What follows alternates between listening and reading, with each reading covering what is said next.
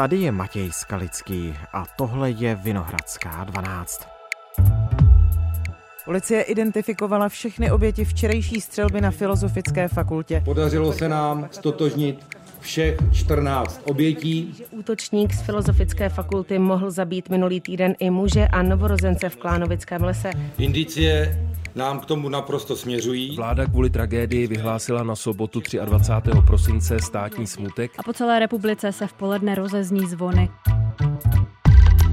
Černá labuť, označení situace, pro kterou prý neexistuje manuál. Policisté ji ale modelově cvičí, stejně jako lékaři na urgentu.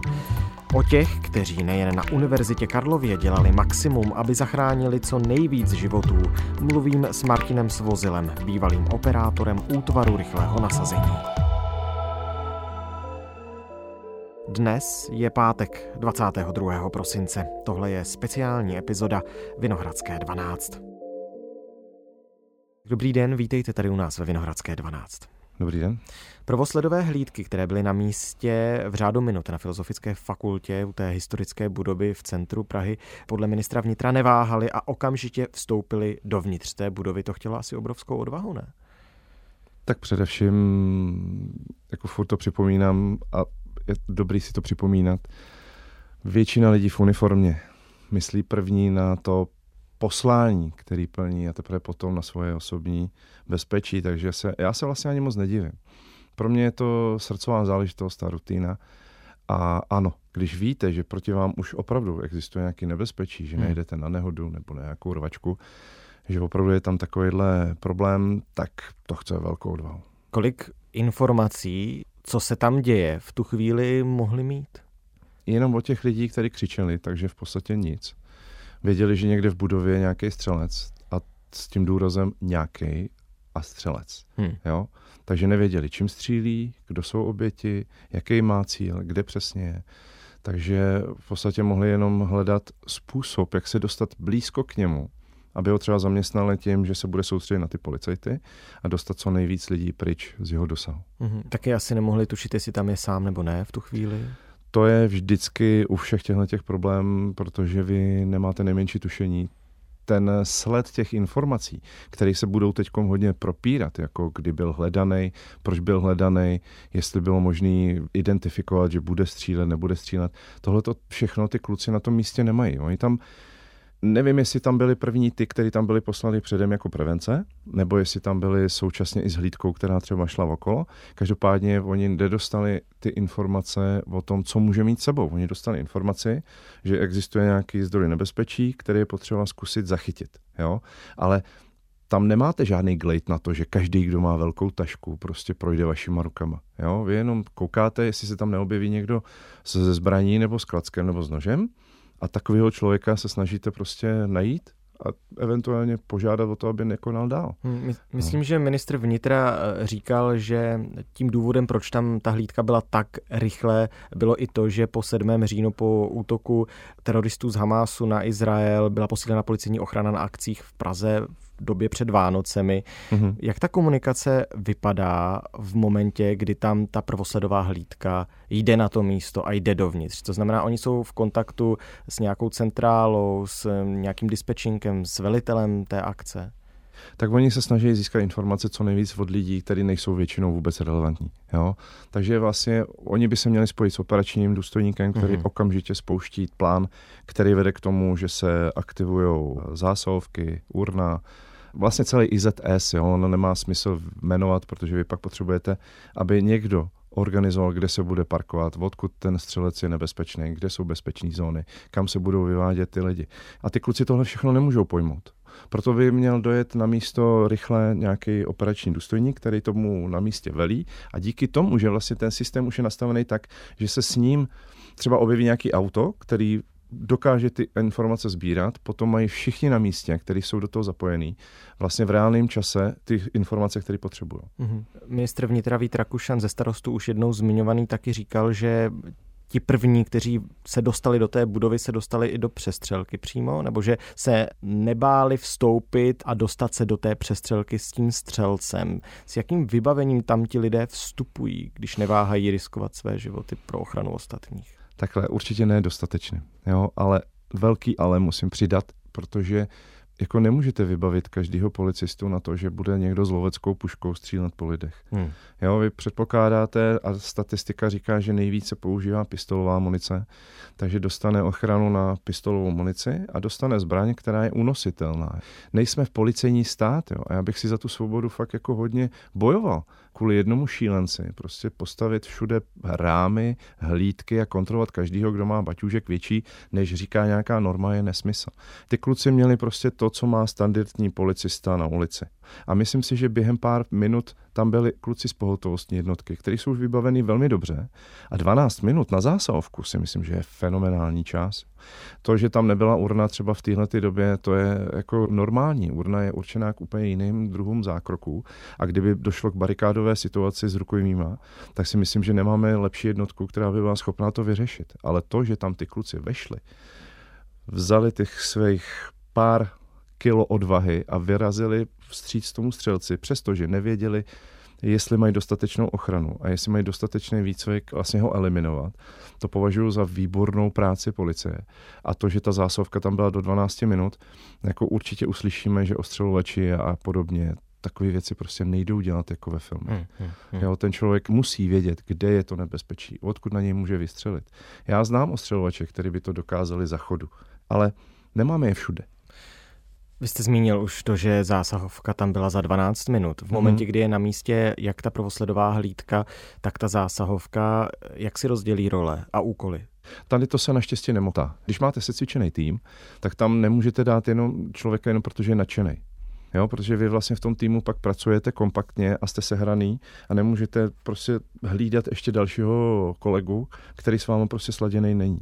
Co jsem viděl videa, tak tam bylo vidět, že kluci spíš se snažili co nejrychlejc eliminovat toho útočníka, než že by dodržovali nějakou jako striktně taktiku, protože hledajte se tyhle ty budovy, tyhle ty staré budovy, ty plány k vám přijdou až za několik minut, takže vy tam vcházíte v podstatě poslepu a pro tým do 20 lidí je tohleto noční můra, protože vy vstupujete do budovy, kde byste potřebovali třeba 200 lidí.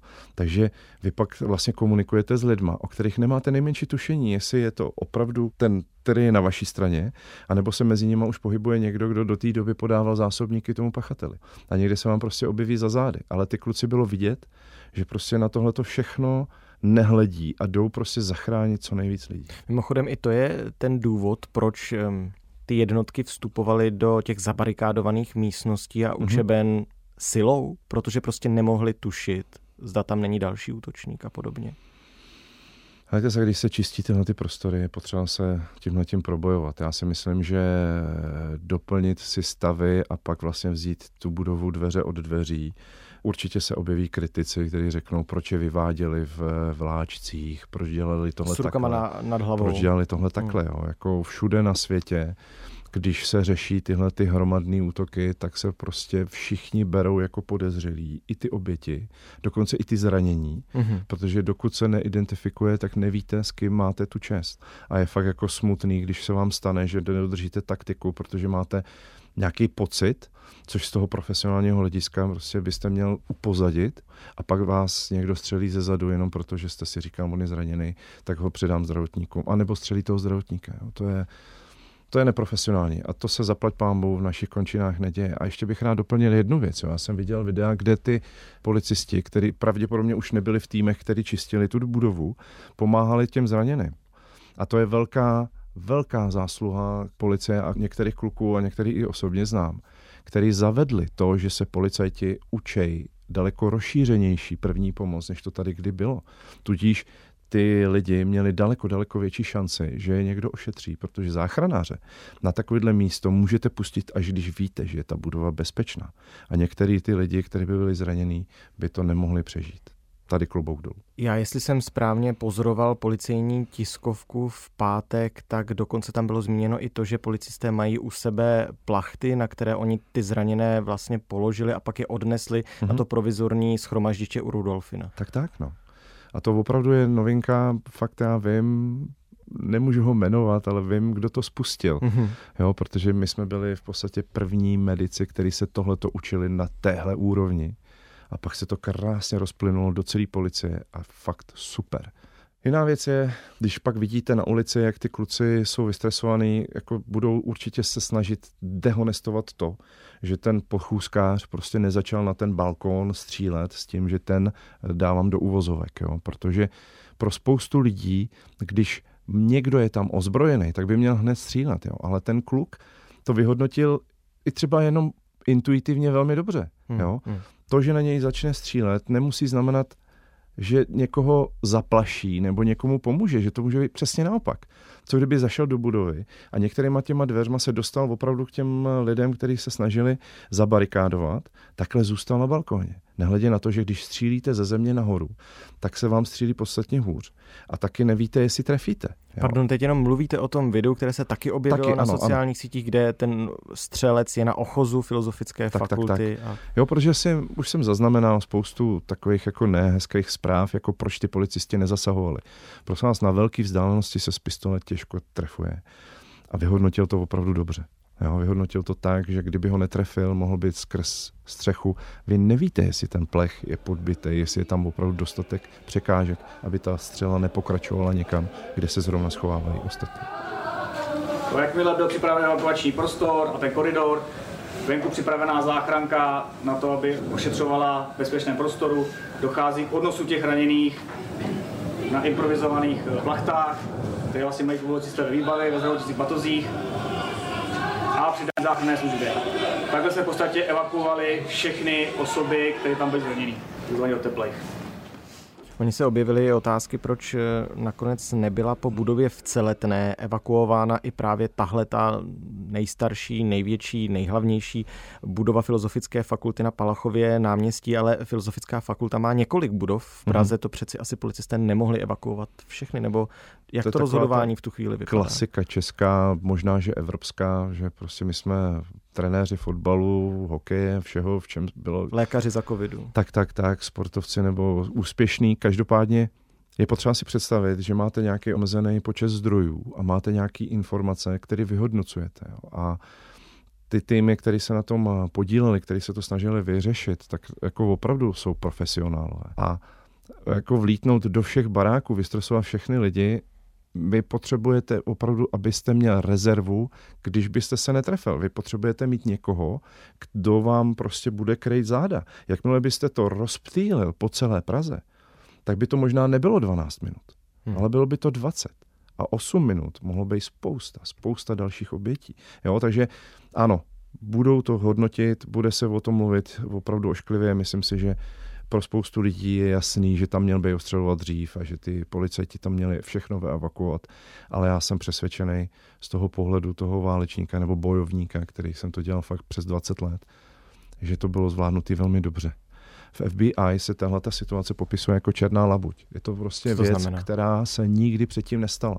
Jo? Na kterou neexistují mustry. Ještě vlastně se nedá říct, jako že máme perfektně nacvičený na tuhletu věc konkrétní. Přesto jsme dokázali za 12 minut umístit zásahovku a dostat toho člověka pod takový tlak, že ukončil ten život možná sám, možná mu někdo pomohl. Každopádně ta střelba skončila, což bylo jediné, co bylo důležité v tu chvíli. To cvičení mě zajímá na situace, které se ještě nestaly v takovémto rozsahu.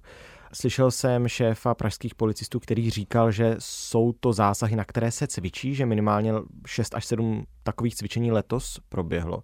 Jak takové cvičení vypadá? Jak se na tohle dá připravit? Já věřím, že se na to cvičí, ale jak? Tak vy to cvičení koncipujete tak, že máte něco ze světa, si vyberete nějakou situaci. Modelovou, jo? Modelovou, přesně tak. Jako já si pamatuju, když jsme osvobozovali svobodnou Evropu, nebo když jsme dělali divadlo na Fidlovačce. Jo, to jsou všechno věci, které můžou vypadat jako velká zábava, ale vy tam ladíte přesně, jak bude komunikovat IZS jako komplex. Kde bude velící urny, kde bude velící zásahovky, která hlídá perimetr nebo doplňuje ty týmy, záleží, jak je velký objekt. Jo, kde budou parkovat hasičský auta, kde budou parkovat záchranný auta, jak se dostanou, kde dáte evakuovaný lidi, aby nebyli pod v podstatě rizikem toho, že ten střelec ještě může být někde v budově. A tohle všechno se díky tomu, že ten IZS 7x do roka, což je super, podle mě každý 2 měsíce, jako je potřeba si uvědomit, že to je spousta lidí, kteří musí ze svého volna často vlítnout do takovéhle akce. A ta akce není příjemná, protože tenhle ten zákrok je hlavně o velkém čekání. To není tak, že se tam neustále něco děje. To není akční film. Vy hledáte informace, snažíte se najít cestu dovnitř, zjistit, kolik tam máte lidí, kolik je teroristů, jaký mají prostředky, co vlastně přesně stojí proti vám a připravujete na to ten tým. A ten tým, když máte dlouhodobý vyjednávání, tak si někde udělá nějakou na zemi třeba načárá, do čeho jdou a pak se tam nacvičuje. Ale třeba tam ta možnost nacvičovat nebude. Tak si zavoláte to nejlepší, co existuje. A tady na takovouhle akci je to prostě PMJ a nebo zásahovka. A když je tam barikádová akce, tak nikdo lepší než útvar rychlého nasazení se zavolat nedá. A tohle všechno ty IZS opravdu nacvičujou, i když vím, že útvar rychlého nasazení nemůže být na všech, ale když vezmete, že to je v podstatě až ta poslední, což když by se všechno ostatní selhalo, tak je můžete zavolat a víte, že oni to udělají i schodu téměř stejně dobře, jako když to mají dlouhodobě připravovaný, tak se nemáte čeho bát. Jo. Pro ty lidi je to dobrá zpráva v tom smyslu, že od té doby, kdy jsme s tímhletím začínali, když se objevili ve světě první solitární střelci, k dnešní době se udělal takový pokrok, že se může říct, že hlídka je na místě, vědí zhruba, co mají dělat, co mají hlásit a zásahovka za 12 minut. Ježiši Kriste, podívejte se do světa. Jako v tomhle jsme zase prostě opravdu nezaspali. Jinými slovy, každá ta situace je pochopitelně individuální, ale ti lidé, kteří na místě zasahují, tak mají v hlavách scénáře pro typologicky solitérního střelce a podle nich postupují. Přesně tak. Přesně, vy nepotřebujete vědět, jak konkrétní věc ta je. Jednou ředitel útvaru řekl, že my jsme výborní v tom, že nejsme nejlepší ve všem, ale jsme nadprůměrní ve všem. Nikdo nedokáže být nejlepší ve všem. Na místě, když je ta budova vyčištěná, tak teprve potom nastupují tedy zdravotníci a i pyrotechnici? Tam záleží, jestli to riziko toho nástražního zařízení někdy bylo zmíněno. Vy toho pyrotechnika, když tam pošlete, zase máte zdržení pro to, abyste tam poslal zdravotníky. Ale kdyby se opravdu objevilo tohleto riziko, ty kluci, co tam byli z těch zásahovek, z těch pořádkových, oni opravdu jsou vybaveni na to, že vám ty zraněný vyvedou ven. Takže ty zdravotníky se snaží každý chránit, jak jenom to je možný. A když musíte poslat pyrotechnika, tak je to prostě problém, protože ty budovy jsou obrovský a on musí prohledat úplně všechno, aby vás pak někde z větráku nebo z radiátoru nevykouklo něco, co jste přehlídli. Traumaplán jako takový, to znamená připravenost nemocnice přijmout větší počet různě vážně zraněných pacientů, aktivuje ředitel. Tomáš Vymazal, přednosta kliniky anesteziologie, resuscitace a intenzivní medicíny 2. lékařské fakulty Univerzity Karlovy a fakultní nemocnice v Motole. To znamená, noc na dnešek vypadala tím způsobem, že v podstatě provoz byl zásadně ovlivněn péčí o velmi vážně nemocné osoby, které byly přivezeny teda z místa zásahu v té Filozofické fakultě. Do Motola bylo přivezeno 7 pacientů s tím, že na áru primárně ještě před chirurgickým ošetřením na sále byly hospitalizovány 2 dívky. Obě 2 byly na umělé plicní ventilaci a následně potom se podrobily náročným výkonům na operačním sále. Tak jsme popsali zásah IZS, ale mě zajímá ještě ta druhá strana, totiž v momentě, kdy ti lidé, civilisté, se ocitnou v podobných situacích. Co mají dělat? Udělali to správně, zabarikádovali se ve třídách, viděli jsme, snažili se schovat, utéct. Ano, je to tak. Jo, jak to říkáte, dělali to správně. Toltékové říkají, když děláte něco nejlíp, jak umíte, tak je to vždycky správně. Bude určitě spousta lidí, ty budou říkat, měli udělat tohle. Je to v lidské vlastnosti, jakože tyhle ty věci se potřebujeme strašně posuzovat. Trošku se na tom učíme, takže vlastně je dobře, že se o tom mluví. Ale existuje úplně geniální taková trojrada, kterou používám na všech svých školeních. Vždycky se drž těch 3 slov: utíkej, schovej se, bojuj. Pasuje to na všechno, na živelný pohromy, i ten terorismus, i na toho solitérního střelce. Já, když máme školení, většinou ty lidi všechny vyvraždím a pak jim řeknu, jaký myslíte, že máte šance, vysvětlím, že vlastně žádnou, protože jediná komodita, která vám tu šanci dá, je čas. Jestliže ten člověk přijde zezadu a prostě udělá to, co je neslučitelný s tím zdravým životem, tak to nemůžete vyřešit. Ale když už máte čas, tak pak je dobrý si vzpomenout na ty 3 slova. utíkej, nejseš zbabělec. Dokonce nejsi zbabělec, ani když před tebou toho člověka vraždí. Protože ty, když tam půjdeš a nemáš žádný výcvik, tak pravděpodobně budeš druhou obětí a nikdo se nedozví, kde je útočník, jak vypadá, co má za zbraň a další informace, které by z tebe třeba ten intervenista vytáhnul. Ale když ho označíš, tak můžeš zachránit spoustu lidí. Jo? Když se jdeš schovat, vždycky by se směl schovávat tam, kde to znáš. Tady tím, že ty lidi vylezli na ty římsy, tak si vlastně zabránili ty poslední šanci, že ještě by mohli bojovat, protože z té římsy už v podstatě neudělají žádný protiakt. Jo? Nemůžou se bránit. To bylo jediný nepříjemný pro ty lidi, že vlastně oni se sami sebe postavili za hranu možnosti přežití, kdyby tam přišel ten střelec, tak už budou buď střelený nebo spadnutý. Na druhou stranu hodnotit to v momentě, kdy vlastně nemáte... já to nehodnotím. Jo? Jinou možnost, já jenom, že na tom školení by měli ty lidi slyšet i takovouhle informaci, že je potřeba se připravit na to, že po tom, co se schovají, ještě mají šanci třetí krok a neměli by se o něj připravit. Ale zase, když na vás houknu, tak stuhnete. Jakmile vás dostanu za hranici vašeho stresového ovládání, tak prostě se zastavíte, stuhnete, nejste schopni reagovat a vlastně na tomhle to pracují speciální jednotky, aby z těch vteřin udělali milisekundy. Pro běžného člověka se nedostanete pod nějaký 4 až 7 vteřin. Takže jako hodnotit teď, jestli udělá něco špatně, nesmysl. Jenom já říkám, že na těch školeních já vždycky upozorňuji, že když se jdete schovat, vyberte takové místo, které můžete dlouho bránit a z kterého jste schopný zaútočit. Protože vlastně už jenom to, že vezmete papír, smačkáte, hodíte tu kuličku do obličeje, tak aspoň mrkne. A vy v tu chvíli můžete udělat něco, co vás dostane z jeho dosahu, nebo se dostanete do té první fáze utíky. Ale jakmile si vlezete do místa, kde už se nemůžete ani hnout, tak jste vlastně tam, kde fakt nechcete být. Já jsem četl rozhovor s bezpečnostním analytikem Lumírem Němcem, který říkal deníku CZ, že by bylo vhodné, aby byla nějaká školení pro pedagogy i studenty, jak se v takových situacích zachovat. Já chápu, že asi nějaká ta školení a cvičení už probíhají. Měla by být podle vás systematičtější? Rozhodně.